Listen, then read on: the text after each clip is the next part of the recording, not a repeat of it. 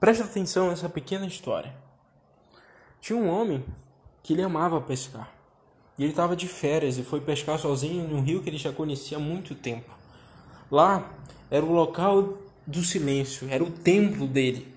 Porque ele não pensava em nada, em nenhum problema, só era ele, o rio, o barco e a pesca em si. Ele nunca ia com ninguém, nunca. Ia sozinho, porque lá ele conseguia se encontrar, encontrar a paz interior. Mas algo aconteceu. Uma tempestade enorme surgiu naquele local.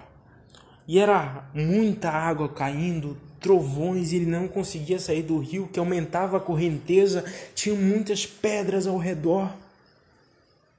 E o barco bateu em um desses paredões de pedra e virou. E ele foi para o fundo e ele se debatia porque a água ela estava escura, estava turva, não conseguia ver para nada. Quanto mais ele se debatia, mais ele se afundava. Mais ele não conseguia sair dali.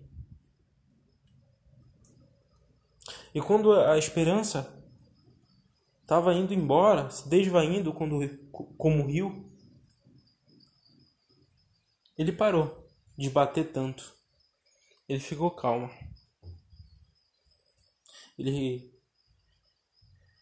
viu que não tinha mais para onde ir.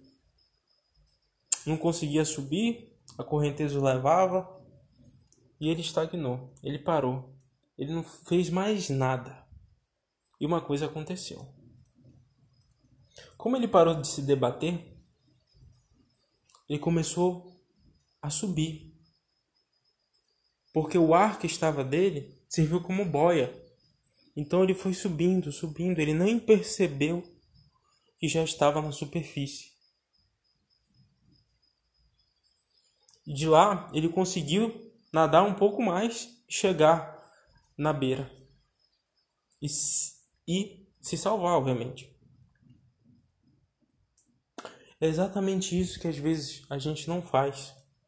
A gente se debate nos nossos problemas, mas às vezes o mais importante é simplesmente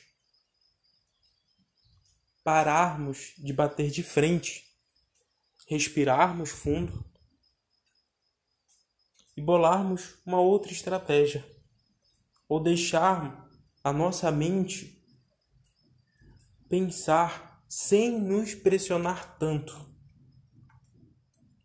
Essa é a moral da história de hoje. Você não precisa se debater nos seus problemas. Você pode simplesmente respirar fundo e deixar as coisas se acertarem com o tempo. Muitos problemas se resolvem assim, outros não é verdade. Mas muitos sim. E essa é a mensagem de hoje.